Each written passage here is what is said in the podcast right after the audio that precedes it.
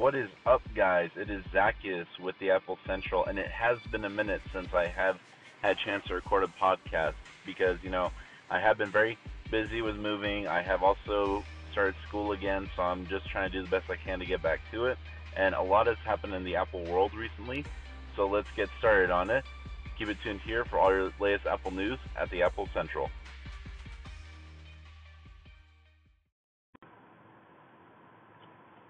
Okay, so kind of the first thing I feel like we need to talk about, even though it may not be an Apple product, is the Galaxy S9 and S9 Plus. And, you know, we've all seen the videos so far from MKBHD, Unbox Therapy, Your Average Consumer, and a bunch of other technology YouTubers. And, you know, from what we've seen from them so far is that the main difference between these and last year's device is, you know, the camera is a little bit better, and they've also moved the fingerprint sensor, which is hopefully going to be a less bit of a hassle for consumers. But this uh, phone kind of made me start thinking about what can we see, not just from other phone companies this year, but Apple as well. Are they going to mirror what Samsung has done, or are some of them going to change up the design? Kind of like some of the rumors we've seen recently with Apple is the fact that you know that bigger iPhone 10 or whatever they decided to call it, iPhone 10 Plus, is in the shoot, and they are working on it from some of the photo leaks we've seen.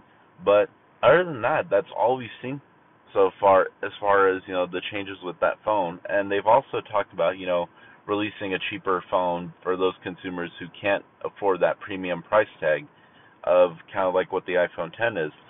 So from kind of what I've seen from those and from Samsung, it does make you wonder, you know, are phones getting a little bit boring? Are these companies, you know, starting to run out of ideas for you know hardware? Because you know, last year Samsung came out with that Infinity display. Apple biggest change to the iPhone we've seen, and the Google Pixel, even though it did hit a speed bump with that whole you know screen burn-in, they still were able to come back with that and release that new design for their phone. So you know, I give that question to you guys. Are phones getting boring, or are we just expecting too much from these companies? So the next thing I really want to talk about with you guys is this whole iPhone battery replacement thing that is going on. So Barclay, the company and firm that was originally submitting these reports on the battery of how you know what the wait time is looking like, stuff like that, and demand for the battery. You know, they thought as more batteries get replaced that the demand and wait time for this is going to go down, which that turns out is not really the case. The wait time has gone up, and many Apple stores are reporting that you're going to have to wait six weeks, even longer, just to get your phone checked in and looked at to have your battery replaced. And, you know, it's great that Apple has this idea of keeping an eye out for their customers, you know, doing the best they can to make them happy. But it does not seem like they are able to keep up with this demand. It's like they weren't even expecting this many people to want to hold on to their old phone and just get the battery replaced so it's like a brand new one instead of going through the process of getting a brand new iPhone 10. And honestly, the main issue that Apple seems to have is the fact, you know, the iPhone 10, it is not a cheap phone, not at all. Myself, I got lucky and I was due for a free up upgrade rather than having to pay the thousand dollars just to get it. But that's not going to be every single customer. Not every single average person is going to have that kind of money to throw down for a phone. And some of them, even because of how high price of payment plans are for your phone, they don't even want to go that route if you know they can just pay twenty nine dollars to get their old battery replaced and get a fresh new one. And so Barclay is also claiming that you know because of this that is going to affect iPhone battery. I'm sorry, not batteries, but phone sales this year, and that does make you think. You know, did Apple kind of shoot themselves in the foot with this, and where is their mindset? Because you know they want to be able to sell more phones because that's better business for them, but at the same time, you know they also want to be able to please their customers. And as I mentioned earlier, with the rumors of a bigger iPhone this year, that is most likely going to have a higher price tag on it, and you know they're going to end up having the same situation of you know, customers are just going to think, well, I just got my battery replaced in my phone and it's r- running fine now, so I don't need to worry about upgrading quite yet.